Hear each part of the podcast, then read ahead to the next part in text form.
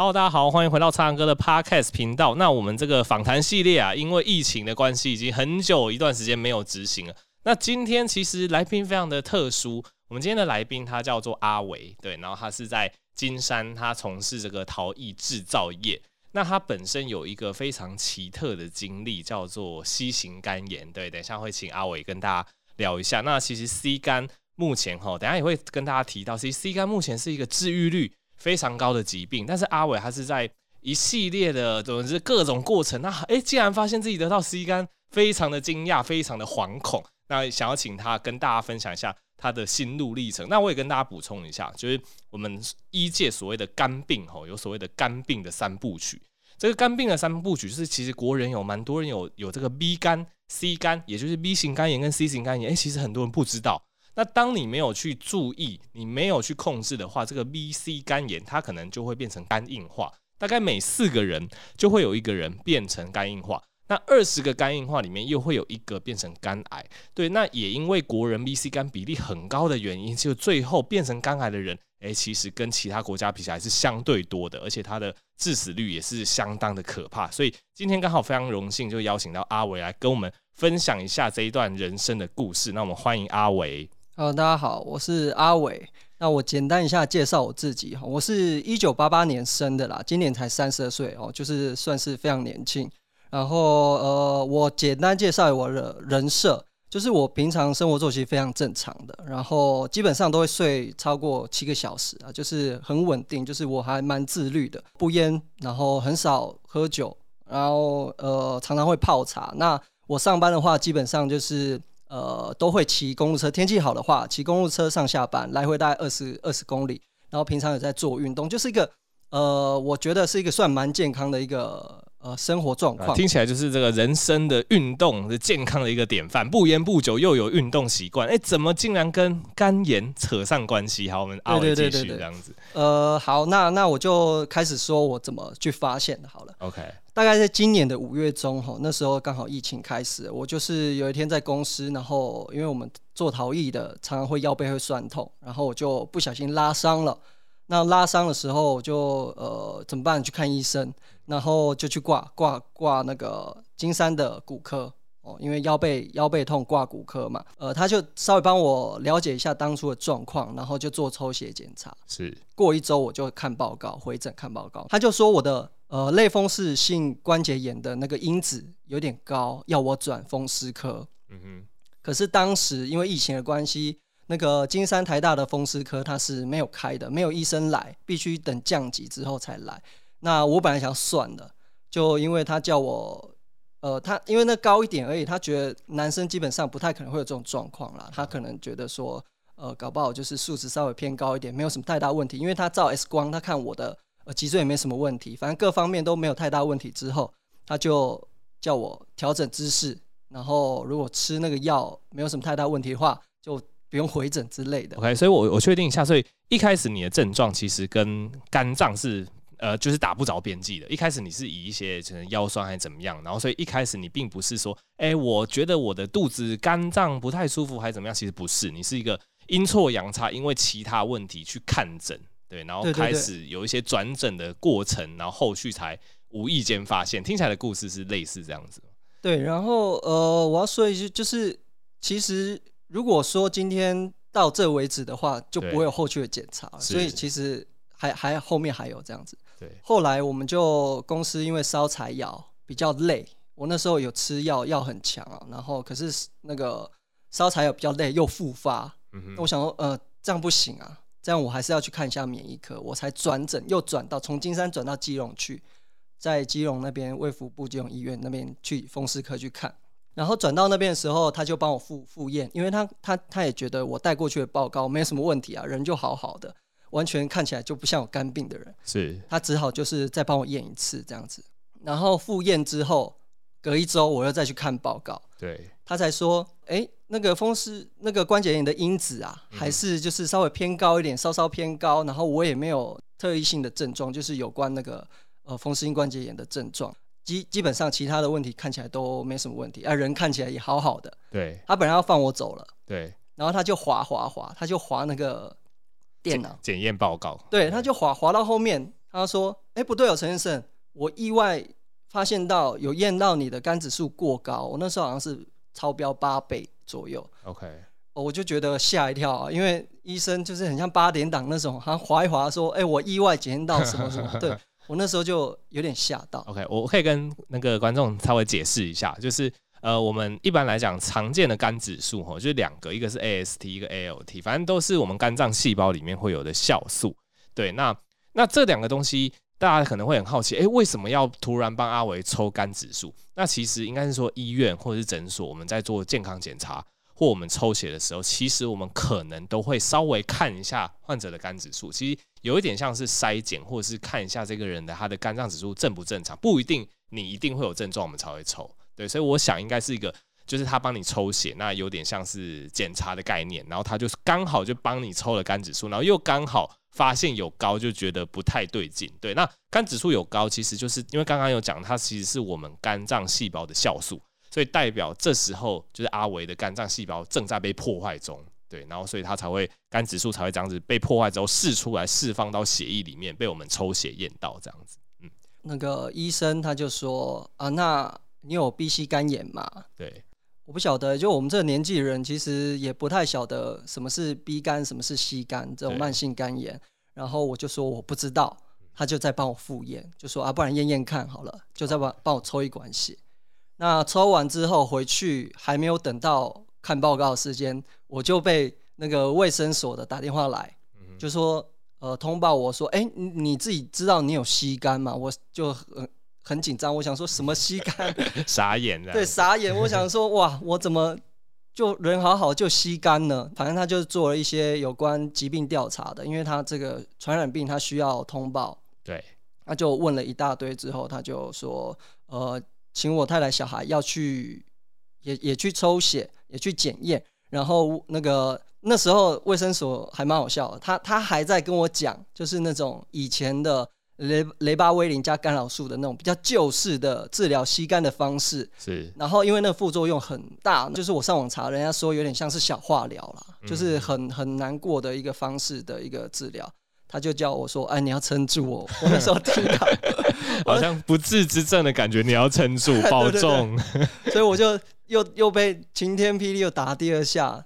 之后呢，我就他叫我赶快直接。转诊的，就是直接再转到肝胆肠胃科，不用再等那个公司免疫科的那个报告了。嗯，嗯，那我隔天马上就转到那个肝胆肠胃对肝胆肠胃科去。然后，呃，我在肝胆肠胃科那边的话，他就说，吸肝其实现在很好治疗，就是他他给我感觉是有一点一派轻松了。嗯、那会让我觉得说，好像就跟我想象中不太一样。我以为吸肝是一个很严重的事情。是。然后他就再帮我做一些检查，因为你。验到你有吸肝阳性，他还要确定说你有没有病毒量，他才可以知道说，呃，你是不是慢性肝炎，或者是呃有其他的问题，不太晓得。对，就再帮我抽病毒量，然后再做一次全血的检查。因为如果要吃药的话，他需要好像有需要一些指，就是数数去追踪啊。对对对对对，对。那我也请教一下阿伟，因为你那个时候听到自己 C 肝，应该就是会晴天霹雳嘛？对，因为就是。会觉得，因为像你一开始讲，哎，你的人设其实跟肝炎好像就是八竿子就摸不着边际啊，理论上会不相干。那我也跟观众补充一下，其实 C 肝的传染方式吼，我们一般来讲就是血体液的传染。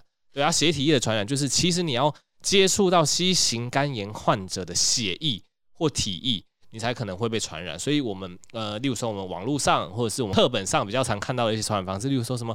共用针头啊，对，什么吸毒啊，对，那我想啊，我应该都没有做过这些事情吧？没有没有没有。对，所以你你那个时候会会会特别好奇，说我到底怎么样 会得到这个吸肝的？你你那个时候有做这样子的研究吗？有，我就是有去查一下这些感染的途径啦。是，呃，他有几个哈，他就说一九九二年七月前的时候有没有经过输血或者是使用血液产品？这个我我。其实不太晓得哦，因为那个时候可能血液啊，他们还没有说有那种标准化作业流程，对，所以还不会去验说，例如说捐血者的一些 V C 概念，所以他有可能会透过输血传染。但因为现在我们捐血中心他们这些都会验，所以如果你是 B C 肝的人，你是没办法捐血的，对，所以的确是早一早一些的年代有可能会因为捐血而得到 B C 肝，对对对。然后我在一九八九年的时候，我我一九八二年出生嘛，隔一年我妈有跟我说我有疝气开刀，哦、那我也不太晓得说那会不会有输血，所以在这一条的条件中，其实我是不太晓得。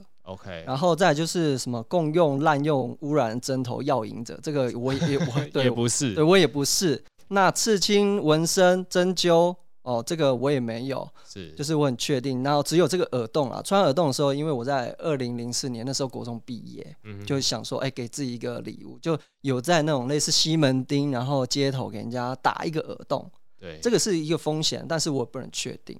呃，什么复杂？性伴侣啊，这个也没有，因为我对我很早结婚了，就跟太太结婚很久了，感情忠贞也应该不是这个问题。对，然后我老婆就是我最亲跟我最亲密的老婆，她验就是也没有这样子。OK，那使用污染的这个医疗设备啊，跟牙牙科这些器材，其实这个是我觉得也是有可能，因为我我曾经就是呃有在二零零四年国中毕业时候，在长庚医院就是做过那种。老式旧式那种割包皮手术，不是现在这种那个包皮枪的。那我也不太晓得，这只是我的经历啦。在二零一五年到二零一八年之间呢、喔，我有就是因为过敏，那个在小诊所吊过点滴，然后在那个也是去小诊所拔过智齿。呃，在绿岛那时候，在绿岛卫卫生所的时候，我有因为急性的肾脏发炎，然后也是有吊那种止痛的点滴就只有这样而已。哎、欸，不过其实听起来，其实就算你有这些医疗行为，其实听起来你都是去正规的管道嘛，也不是说什么密医啊，或者是 奇怪的在卖血，其实也都不是，你都是去正规的医院。那捐血或者是就是输血捐血，也都是在正规的医疗院所。所以，呃，就是我我这样子，我这边方向听起来，我会觉得。对，的的的确这些东西有风险，但如果是在正规医疗体系做的，理论上风险是非常非常低才对。所以，对，我相信你心中也是疑惑重重这样子。对，就是想说，哎，就只有这样，我我还特别理出说我到底是曾经做过了什么医疗行为之类的，或者是哪些风险跟我比较有相关的，但是。最后查一查，自己都没有办法知道说到底我从什么时候被感染 C 型肝炎。嗯哼，因为最后要讲到说，其实 C 型肝炎感染对我来说完全是没有感觉的。对，我的生活过程中就是一如往常，因为可能我生活过起太就是太很正常，所以导致说呃，其实呃，它其实也没有特异性的那个病症出来嘛。对那你有时候可能有点感冒，有点疲累，那都很正常。对对，所以说呃，我今天如果说没有。特别那个风湿免疫科帮我验一下这个，刚好验一下就发现，其实你不会知道的。对，而且我我还有听医生说，其实你的肝脏，你你七型肝炎正在发炎、慢性肝炎的时候啊，它不一定会就是肝指数持续的在高点，对，它也很可能是在正常值。所以说，你单单验呃肝指数，其实它未必可以帮你找到说症状。是你还要特别进一步去验你的那个呃有没有抗体新型肝炎抗体。对对对对，这个其实我也可以补充一下。其实我们都说肝炎很难缠，那其中一个原因就像阿伟讲的，因为肝炎的症状它叫做就是非特异性，而且你很难就是靠一些症状，或者是甚至你根本就没有症状，你完全会不知道自己有肝炎这样子。因为就像阿伟这样子，他肝脏其实慢慢有在受损，慢慢有在发炎，可是。这些受损或是发炎的肝脏细胞，哦，占你的细胞里面可能只是少部分的比例，所以你的肝功能是不会受到影响的。所以在这种状况下，你可能就是完全没有症状。但有些人稍微严重一点，他会觉得有一点疲累，有一点倦怠，有一点可能右上腹痛。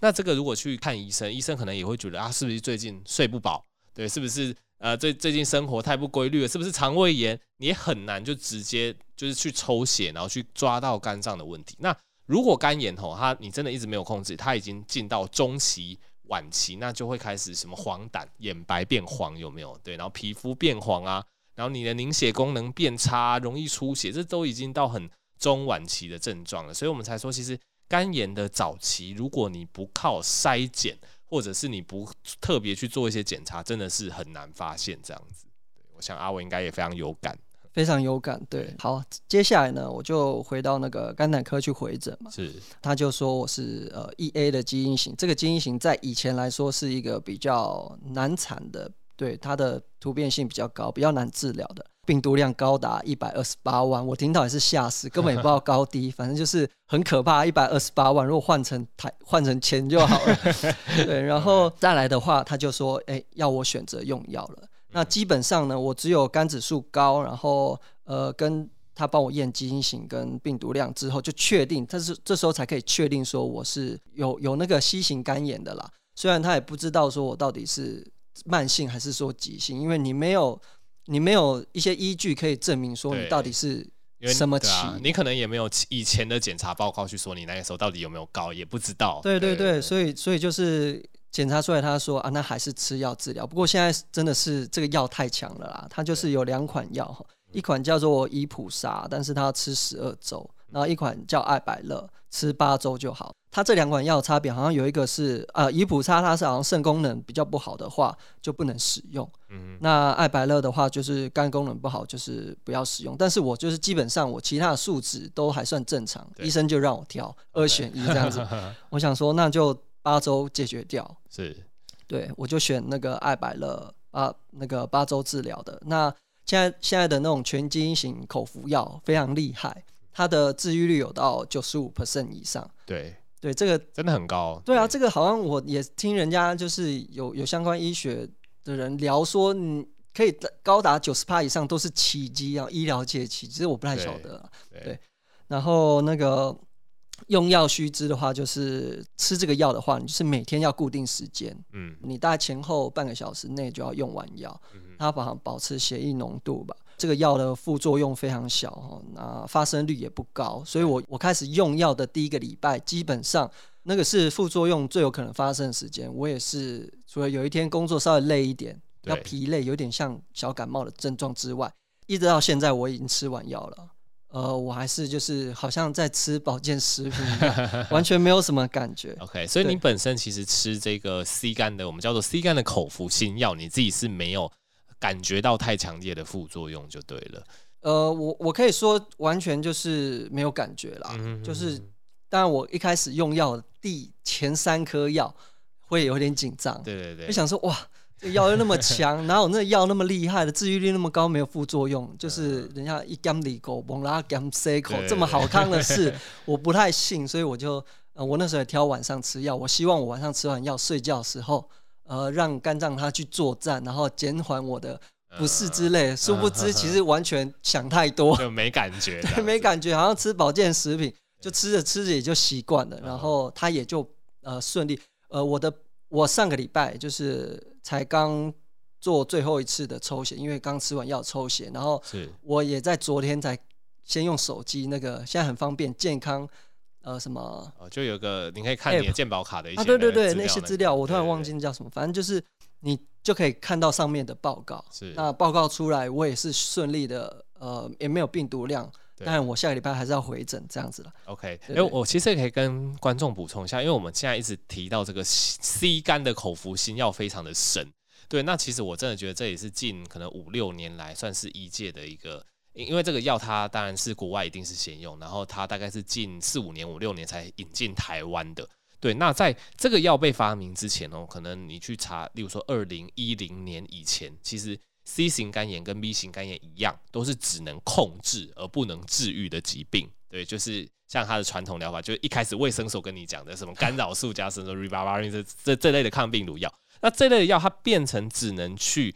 呃，控制就是去抑制 C 肝病毒的复制。那抑制的意思就是说，哎、你可能只能暂时把它压下去。那今天当你呃状况又又又不好啊，还是怎么样？哎、欸，C 肝病毒它会卷土重来，所以会变成你一生都要跟 C 型肝炎奋战这样子。那是大概二零一零年那个时候，大概一二零一二、二零一三那个时候，哎、开始欧美发明了，哎、就是等于是认证了这款新药。后来大概一二零一五、二零一六年之后，哎、进到台湾之后才发现，哎、竟然有了这个药，C 肝变成从只能控制变成可以治愈的，对，而且就像刚刚阿伟讲的，治愈率大于九十五 percent，真的是非常的高，对。那现在跟它的相对过来就是 B 型肝炎，B 型肝炎就现在医界还在努力的，对，因为 B 型肝炎就没有像 C 型肝炎那么顺利的被研发出一个就是可以治愈的药来，所以目前 B 型肝炎的人，我们还是可能还是要用一些干扰干扰素或者是一些抗病毒复制的一些药物去控制，它还没有没办法像。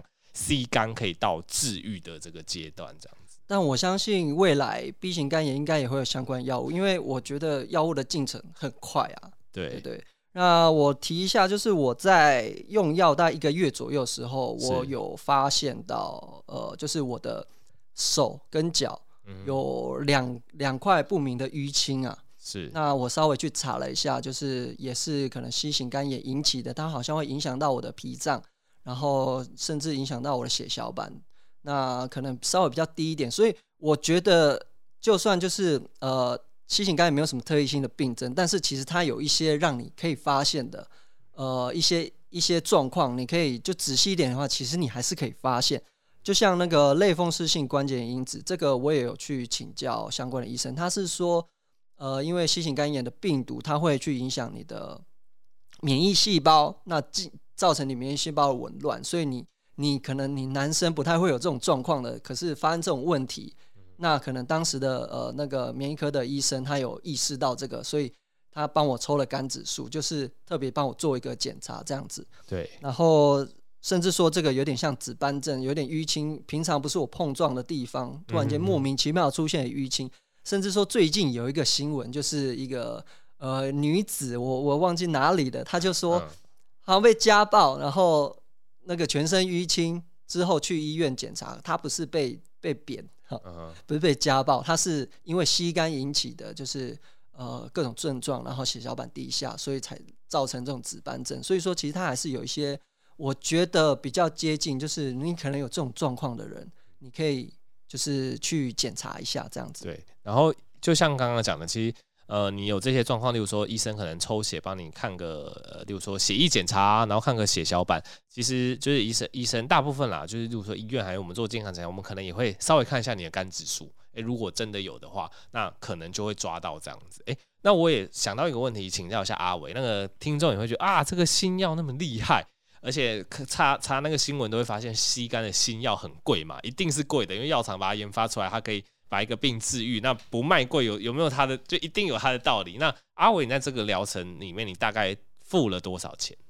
我大概付了。呃，我一次拿药是半个月啦，那那时候一次拿药四百块，可是他四百块，四百块，可是他健保给付的部分高达四万多块，四万多。那整个两个月疗程用完药，我算一下大概是十八十九万，将近二十万左右。就健保给付了快二十万这样子。对，但是你要想，就是这个药在以前他没有健保给付的时候，我听人家说也是上百万在吃这个药的。对，没错，因为这药很强。那现在很好的是，因为他为了在二零二五年，就是台湾想要把这个吸干给清除掉，对，不让吸干在台湾那边传来传去哦，不会有这种类似我这种莫名其妙被传染。但是我也是本身是个传染源，如果没有被查到，其实我有机会造成人家的感染。是，就是这类的人，赶快就是我们做筛检，把这这些人抓出来，然后他就是健保给付你这个药，不然的话那个药很贵哈。对。如果说今天没有健保给付，我要我要倾家荡产 去去为了治疗我这个状况，然后当然我也会花这个钱，我愿意花。为什么？因为九十五帕的治愈率啊，对对，这么高的治愈率，我当然是把它治好这样子。对，对其实像刚刚讲的，其实目前这个 C 肝口服新药吼，健保也是大概，就它的确是给付大概二十万的额额度，对，所以其实大部分的药费健保其实是会 cover 的。对，所以其实变成可能自付的，像阿伟讲的，也可能拿一次药，你就四百块还是怎么样？所以，呃，其实我当然觉得这个这件事情对民众来讲当然是非常好，因为 C 肝他刚进来台湾没有健保，就那时候超贵的，就是变成你眼睁睁看的有一个治愈希望的药，但是你买不起，我觉得这种东西也是非常痛苦的一件事。这样子、嗯、，OK。那我来谈一下我，我就是我为什么觉得哈这个。风险低不代表就是没有风险，你就算低风险，它还是一个有机会，它并不是没有。那如果真的要达到，就是像二零二五年台湾想要把那个膝盖给清除的话，那就是必须真的是把那些隐性的膝盖患者给找出来。我相信所有。现在的台湾状况，有吸肝的人，他不会知道自己有吸肝，对，绝对不会有一个人说，哎、欸，哦，我今天有什么状况，我突然觉得，啊，我就是吸干，对，对，没有这个可能，对，对，他唯一的办法就是必须去直接主动去检验、筛检，对，然后我是有用我自身经历去想，想要出来跟大家讲，希望大家可以出来筛检。呃，我谈一下我的就医经验好了。我从呃。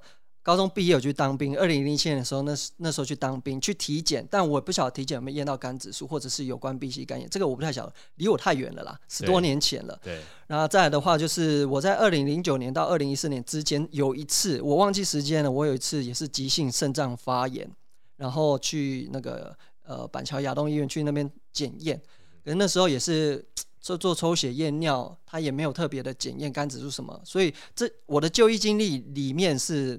都没有去发现的啦，然后甚至说我在二零一八年也有一次哦，因为急性肾发炎，啊，喝水喝太少，然后就从呃那个绿岛直接外送到那个台东马街。你你的就医经历都蛮艰辛的，突然发现。我那时候就是我还想说，我可不可以坐到直升机？耶，结果是飞机，对，可能状况没那么严重。然后他也是超音波啊，然后抽血验尿也都没有去特别检查。甚至说最近的时候，在一个二零一九年七月的时候，我有一天下班骑公路车回家的时候，我突然间右下腹，哦、呃，大概就是人家会可能会觉得自己脑补会觉得说，是不是盲肠炎、阑尾炎之类的，是，然后就赶快跑到基隆长庚去检检查，然后他也是，我、哦、这次做了检查就蛮蛮详细的，他就是帮我抽血验尿、X 光之外，他还帮我做那个呃 CD 的那个断层扫描，对，已经都做到这些了，然后。也是查不出所以然，他觉得说，呃，那个阑尾周围没有什么特别发炎的状况，嗯、然后呃，其他数值也都正常，只有一个就是我那时候血糖蛮高的，一百二十三。哦，但你肚子，但你没有，你不一定是空腹啦，所以我那时候，我那时候我觉得应该是空腹，因为已经下班了，哦、了。所以呃，当然这个血糖部分有某个，就是我也有听过，对啊，你不舒服的时候血糖其实也会偏高，啊、所以这个其实并。一百二十三其实还好，也对，也不一定特别要干嘛。就我这一次其实是比较比较明显的啦，就是已经感染肠胃很近喽，离可能会检查到膝盖蛮近的状况。我甚至在回诊那时候，其实我右右肋骨下方已经有点卡卡的。对，不过不过其实我想，你这种比较严重痛的时候，其实抽血大部分也是会看肝指数，是，所以我我在想，其实比较大的机会是有抽，但那个时候其实没有高。哦，对，所以这种状况下你也。你也不会再进一步去做，就是 C 肝或 B 肝的筛检，所以我就觉得这是这个诊断很困难的地方。因为就像你刚刚讲的，诶，即使你有 C 肝，它并不是处于活跃的状态，嗯嗯，你去抽肝指数你也找不到，对对，所以你变成你一定要真的去筛检 C 肝的抗体，它才是最准的，或者是病毒量这样。没有错，通常我们会先抗体先这样子。就是我觉得，你看我这样的就医记录也是都没有找到嘛。那那他又引，如果说我今天都没有事的话，其实你看我这次没有检查出来，我现在已经三十二岁，那吸肝的进程也不到几年了。因为有有有，就是有报道说他是大概十五二十年左右，他会演变成呃肝肝癌三部曲嘛，就是慢性肝炎、肝硬化，然后肝癌这样子。那我已经。我我已经三十二岁，如果说好，我给我个十年、二十年，四十岁、五十岁，其实我还很年轻，对，我就有可能会就是肝癌，然后就是已经引发成肝癌，那搞不好我那时候还有很多事想做，对，所以是很恐怖的事情，这样子。对，其实这边也提醒大家，其实刚才大家听阿伟这样子讲，你就知道，其实不管是 B 肝还是 C 肝，你呃没有主动去想要想到这个东西，你要去查。基本上你是查不到的，就是你很难透过可能本身一些不舒服还是怎么样，你就是很刚刚好。我觉得你真的是很幸运的一个例子，对，所以其实这边也要给大家一个资讯吼。但目前吼，其实政府它为了要根根除 B、C 肝，目前其实是有一个终身一次的免费的 B、C 肝筛检的计划，但是它是有一个年纪的限制。我相信听我们这个 podcast 可能年纪大部分人还没有到。它是，如果你在四十五岁到七十九岁之间，你可以免费的筛检 B 型肝炎或 C 型肝炎。那如果你是四十岁到七十九岁的原住民，那你也可以就是终身免费筛检一次。对啊，这个筛检就是像刚刚讲，我们其实是去验抗体、验抗原，它是它相对来讲还是会比测肝指数还要准的。对，当然阿伟的年纪还没有还没有到这个程度，所以我觉得你真的很幸运，因为。等到如果你可能诶四十五岁，然后你就知道有这个补助计划，你去筛，那个时候可能都已经十几年过去了，嗯、可能都有一些不可逆的损伤造成。嗯、对，但但我觉得政府这样子定他的那个年纪也有它的意义啦，因为大部分其实我们新就是我们这一代，我们大部分小时候都有打过疫苗 B 型肝炎疫苗，所以我们盛行率是比较低的。但在四十五岁以上，它的这个 B 肝跟 C 肝，它的盛行率就相对高。所以记得，如果你家中或者是你自己，你是已经四十五岁以上。或者是你是四十岁以上的原住民，哎、欸，记得你有免费筛检 B 肝跟 C 肝的机会，只要找附近医疗院所，基本上都可以做这件事情。对，因为它真的非常难找到这样子。嗯，它就是呃，虽然非常难找到，但是如果你真的要去检验的话，就很简单，你大概到可以抽血的单位，然后一个挂号费，对，那就一管血，对，单验一个 C 型肝炎的抗体，就这样子，等一个礼拜左右报告出来，有就有。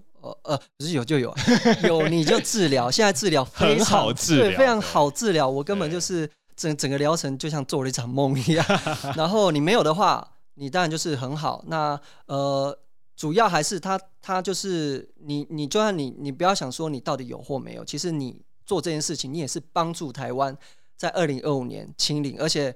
呃，他还提早那个世界卫生组织，呃，世界卫生组织希望在二零三零年世界清除，所以说其实台湾是一个呃想要超前部署的一个呃状况，对一个地方这样子，所以我觉得应该就是你你想哦，如果说他你不要去想那个政府的补助，他四十五岁那个当然有他的好处，但是我们这个年纪的人。这种东西就是及早发现、及早治疗。通常在我这个年纪，正负十岁左右，都都可以算是及早发现。哪怕你要自费去抽，其实也就几几百块。老实说，也不是说你想象说什么，我自费我要几万元抽，其实也不是。对对对，其实你当然政府免费，你要当免，有些人是免费仔嘛，就是不想花钱花钱，那你就四十五岁以上再去做。啊，如果你听完我们这几页，其实你你你二三十岁、三十几岁，你你还没有到那个标准，但是例如说，哎，你。呃，真的是觉得啊，有这个风险在。例如说，我们刚刚特别提到的，对你可能有一些呃，例如说以前有穿耳穿耳洞啊，那有一些密医的行为，然后有一些共用的一些就是针头啊怎么样，你可能会跟或者是不安全性行为啊，就我们一定要强调不安全性行为，它其实也是一个可能会传染 C 肝的途径。所以如果你是相对这些，你觉得哎，你好像真的有一些风险在，但是你年纪都还没到，那其实你去自费去做一个几百块。然后顶多一两千这样子的检查，然后让你自己安心。如果有发现，哎，几颗口服药，也不是几颗啦，就是几十颗口服药 就搞定，其实也是还蛮方便的这样子。嗯，因为呃，毕竟它这个是传染病啦，那它有传染风险。其实我我是因为我我想出来讲，就是因为我有太太小孩，我就那时候染 C 肝被被告知的时候，其实我很担心我的太太小孩会有。那时候根本不晓得说这个传染性到底是什么。因为你一开始得这个病的时候才会去了解嘛，而且现在绝大部分人对 B、C 肝炎的卫教知识都很少。我去问好多朋友，他们都不知道。所以我觉得另外一个呃面向来说，就是也是要宣导，让大家去了解这个状况。传染病它是，如果它像它现在是可以根除的，那我觉得大家都需必须要帮忙。对，它这样子一旦在呃台湾清零之后，它就不会在那边随便传来传去的。这样我也不会担心我有有没有可能。莫名其妙再被感染，呃，因为健保给付一次而已，如果再再被感染就没得没得选，二十万自己自己出，倾家荡产。对对对对，这个真是非常重要，而且我觉得相对来讲，它又是找出来又是一个那么好根治的疾病，就是真的是鼓励大家有这个符合筛检条件，当然是去筛检。那如果不符合，你又是高风险，也是会建议你就注意自己的身体状况，及早去做这个检查，这样子。好了啊，不然这样啦。那个，如果你一百五十块付不起，我有一个方法那不要说我教的哈，你去捐血，捐血，因为捐血他会，对，他会帮你验嘛。不行，你这样会被讨厌。啊，这样会讨厌哦。那不好意思，那就是，其实我跟你讲，也不是我教哦，这样我其实这个我觉得，我也是鼓励大家捐血。有有有点对，有点逻辑的人，其实也会想到这个方法啊，不是我教的哦。对啊，应该是说。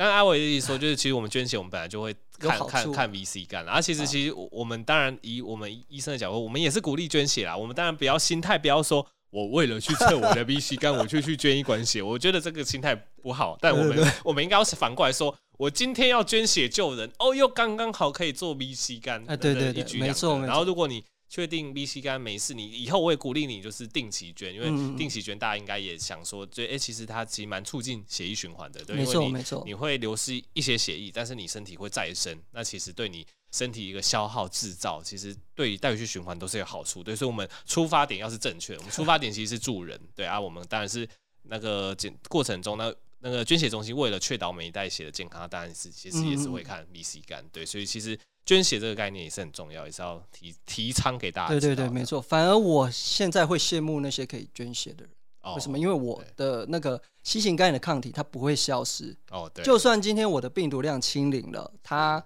我去，如果我去捐血，一样会有这个抗体存在。对，就我这包血一样是没办法使用。用对，所以说，呃，如果反过来讲，其实我是会羡慕那些捐血人，然后赶快去多多捐血。对，那心态要正确。对，捐血一袋救人一命。对对对，很多那个血液科方面的那个患者，真的很需要大家的热血，这样。嗯嗯。好，OK。好，那再来的话就是。呃，我后来就是我染病的过程嘛，我也是跟周遭的亲朋好友，就所有我可以讲的人，我都说，哎，赶快去验一下。那因为我对我的出发点来说，我会觉得，呃，传染病可以清除啊，事情简单了，赶快大家验一验，把那些隐性的人抓出来。隐性人难难找，就难找在就是都不知道的人，他可能也不会去验。对对，那我要再另外说的就是，我今天不知道怎么被感染的，那那种情况下。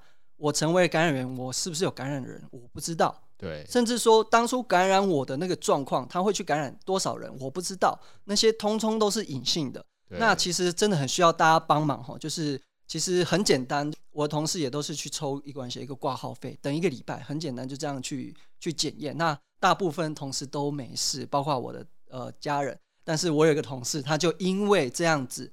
他验出来他是 B 型肝炎带原，但他不是吸肝了。可是他因为这样子，他也是属于慢性肝炎，他都不知道。那他被检查到，但他现在也很年轻，四十岁。那他检查的状况都还算是就是比较可以控制的状况，对，都不是那种呃可能已经到纤维化。听说就是纤维化是一个比较不可逆的状况，你一旦进到纤维化，它的进程就是会往坏的好。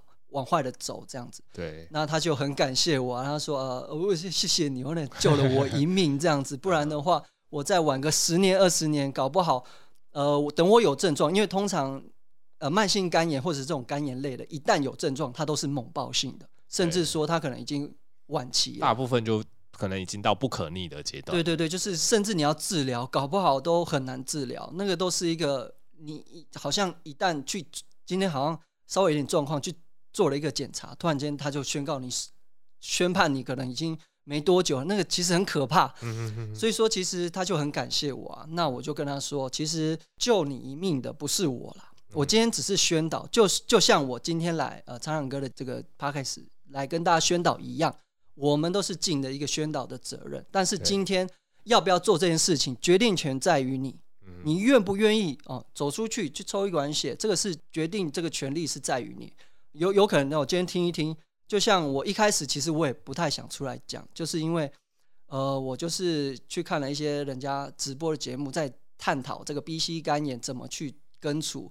那很多就是看一看，就是很多人就看一看就无消无息啦。其实现在人就是比较速食、速食的吸收、速食的就很速度很快的东西，它接收来接收去就是过来过去就没了。对，包括我一开始也是这样。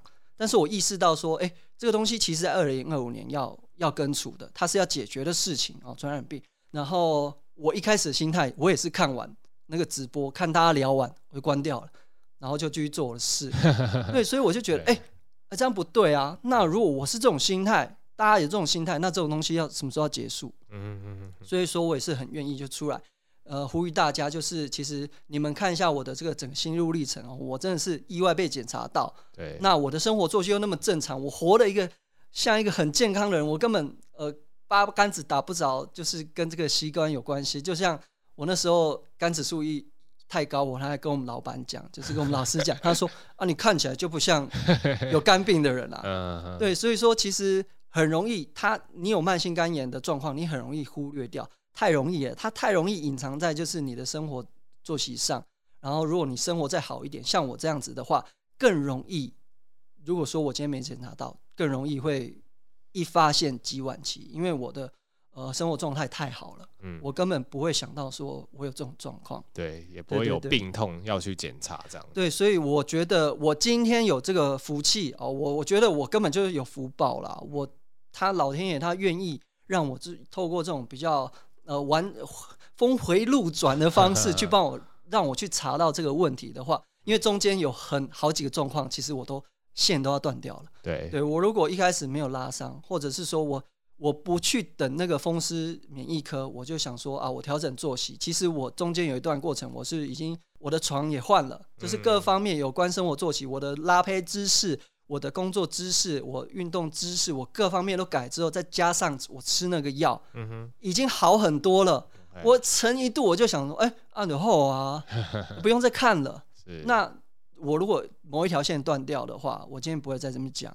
我搞不好，我发现真的躺在床上，跟我老婆小孩交代后事，这是有可能啊。这完全是另一套剧本。所以说我我希望就是老天爷给我这种福报。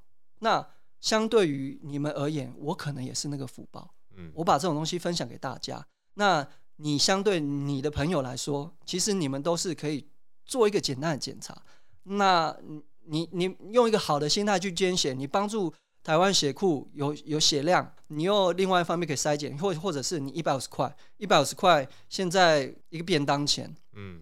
也不是很多啊，到狗扣啊你啊，嗯、去去抽一管血有没有？卫生所或者是家里附近可以抽血的医院，我想现在都很方便啊。嗯、然后等一个礼拜，那一翻两瞪眼，报告有有治疗，很简单。没有的话，那就很好。而且这个东西也可以成为你的依据哦，不会像我那边老半天，从出生查到现在，我都三十二岁了，查很久，查不到什么资料，对，查不了这根本不知道自己什么时候感染的。OK，那。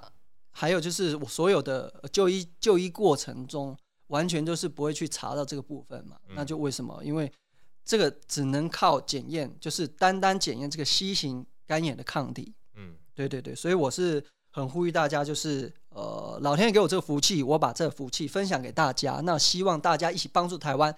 在二零二五年顺利可以清零，这样。OK，那谢谢阿伟分享。其实阿伟一开始就是他，他就是透过那个就是我信箱联络我，然后跟我他他其实真的是很就是就直接主动说哦，他有这样的一个经验，他想要跟大家分享。那个时候其实就也我我是觉得哇，这样子真的就是因为今天跟你聊，也是觉得哇，你是一个很正向的人，就是哦，即使你有这个经验，哎，而且你你你就峰回路转得到一个好的结果，然后你就要想要把就是你的这种经验。分享传播给大家，我相信大家都有感受到，就是阿伟的这这这个热情。那记得大家一定要把就是 BC 型肝炎的这个筛检放到心里面，这样子，这样其实我觉得，哎、就不枉费，他真的是千里迢迢从那个金山那边跑过来，然后然后跟我做这个访谈，这样子。哎、那阿伟，因为你是做这个陶艺那个工作室，就是工作陶艺制造业的，那听说你在那个年底。有一个这个小展览，我们也让阿伟跟大家稍微宣传一下。好好，谢谢谢谢，我很感谢这个苍蓝鸽给我这个机会啦。对对对，然后我今年的话，在十二月的十一号跟十二号周六周日，我有一个呃在台北的赤峰街哦，跟一个叫北风社的咖啡厅有一个联合的展览，我就利用他那里咖啡厅的呃气氛，做一个小小的个展。这个是我做陶六年到现在的第一个。哦，第一个出道的展览，哦、所以说对我很也希望大家有机会的话可以来呃聊聊天哦，来看看这个小的展览，来这边坐坐这样子。OK，我们会把资讯那个放在那个资讯栏里面，大家记得十二月可以去看一下阿维的成品，也可以去找阿维就是聊聊天这样子。好，那那个我我再另外讲一下，就是呃我在今年初的时候，我其实是有受到那个呃孙女就是。普通女子孙女之前哈哈台的那个街访那个孙女的一个蹭饭的呃采访这样子，大概在蹭饭第二集这样子。那如果说你想要再多了解我的话，你可以利用那一集，就是呃蹭饭第二集来看看，就是可以多了解我啊。你可以呃直接影影片上看到我大概是怎么样的人，我我很可能就是你可以感觉到我多么跟这个干眼是呃。就是我一个比较正向啊，完全就是看起来就不太像有肝炎的人，对，对。然后结果在今年意外发现这样子，那个影片真的蛮有趣，我已经看过，我也会把链接放在下面，大家可以谢谢谢谢，大家可以点那个 YouTube 进去里面，反正就是一个阿纬就是被采访，然后而而且他家人长得非常特殊，觉得非常的有趣。好啊，我那最后我们给观听众一点点小福利啊，因为阿维其实也有提提供几份礼品要要分享分分享给大家，那。基本上我这个 podcast 播出时间会是礼拜一，那我们在礼拜二早上的时候，我在我的 Facebook 的粉专会发布这个 podcast 的贴文吼，就是礼拜二早上，那大家记得发布贴文之后，诶，去帮忙分享一下这个贴文，然后按个赞，在下面留个言，对，我们就会从留言的里面，诶，抽出几位，这个阿伟会有这个亲手制作的这个小礼品要送给大家。那今天总之非常谢谢阿伟的分享，那我想观众也获益良多，我自己也是听这样子啊，整个心路历程也是非常的精彩。OK OK，那谢谢阿维，谢谢谢谢。好，那我们就是呃喜欢我的频道就记得继续锁定我们 Podcast。那之之后疫情慢慢就是如果希望稳定控制，我们就会会有越来越多的访谈节目回归哦。好，那我们就下期再见喽，大家拜拜。